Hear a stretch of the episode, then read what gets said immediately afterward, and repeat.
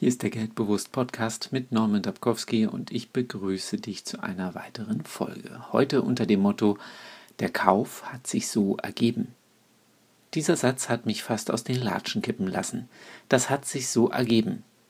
Wie bitte? Wie kann sich der Kauf so ergeben haben?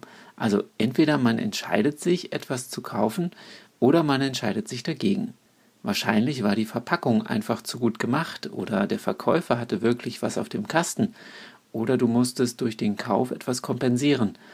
Aber dass es sich so ergeben hat, das kann realistisch gesehen nicht sein. Ich kann daher Folgendes resümieren. Geld weggeben ist eine Entscheidung. Geld behalten ebenfalls. Gewohnheiten steuern unterbewusst unser Denken und Handeln. Gewohnheiten kann man ändern.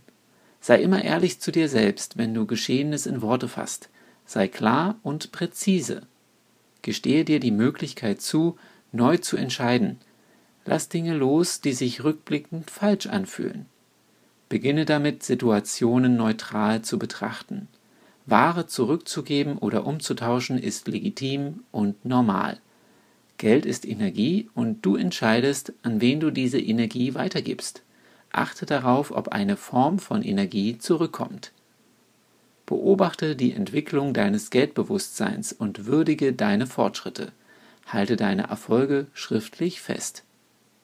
Ich wünsche dir wieder eine erfolgreiche Woche.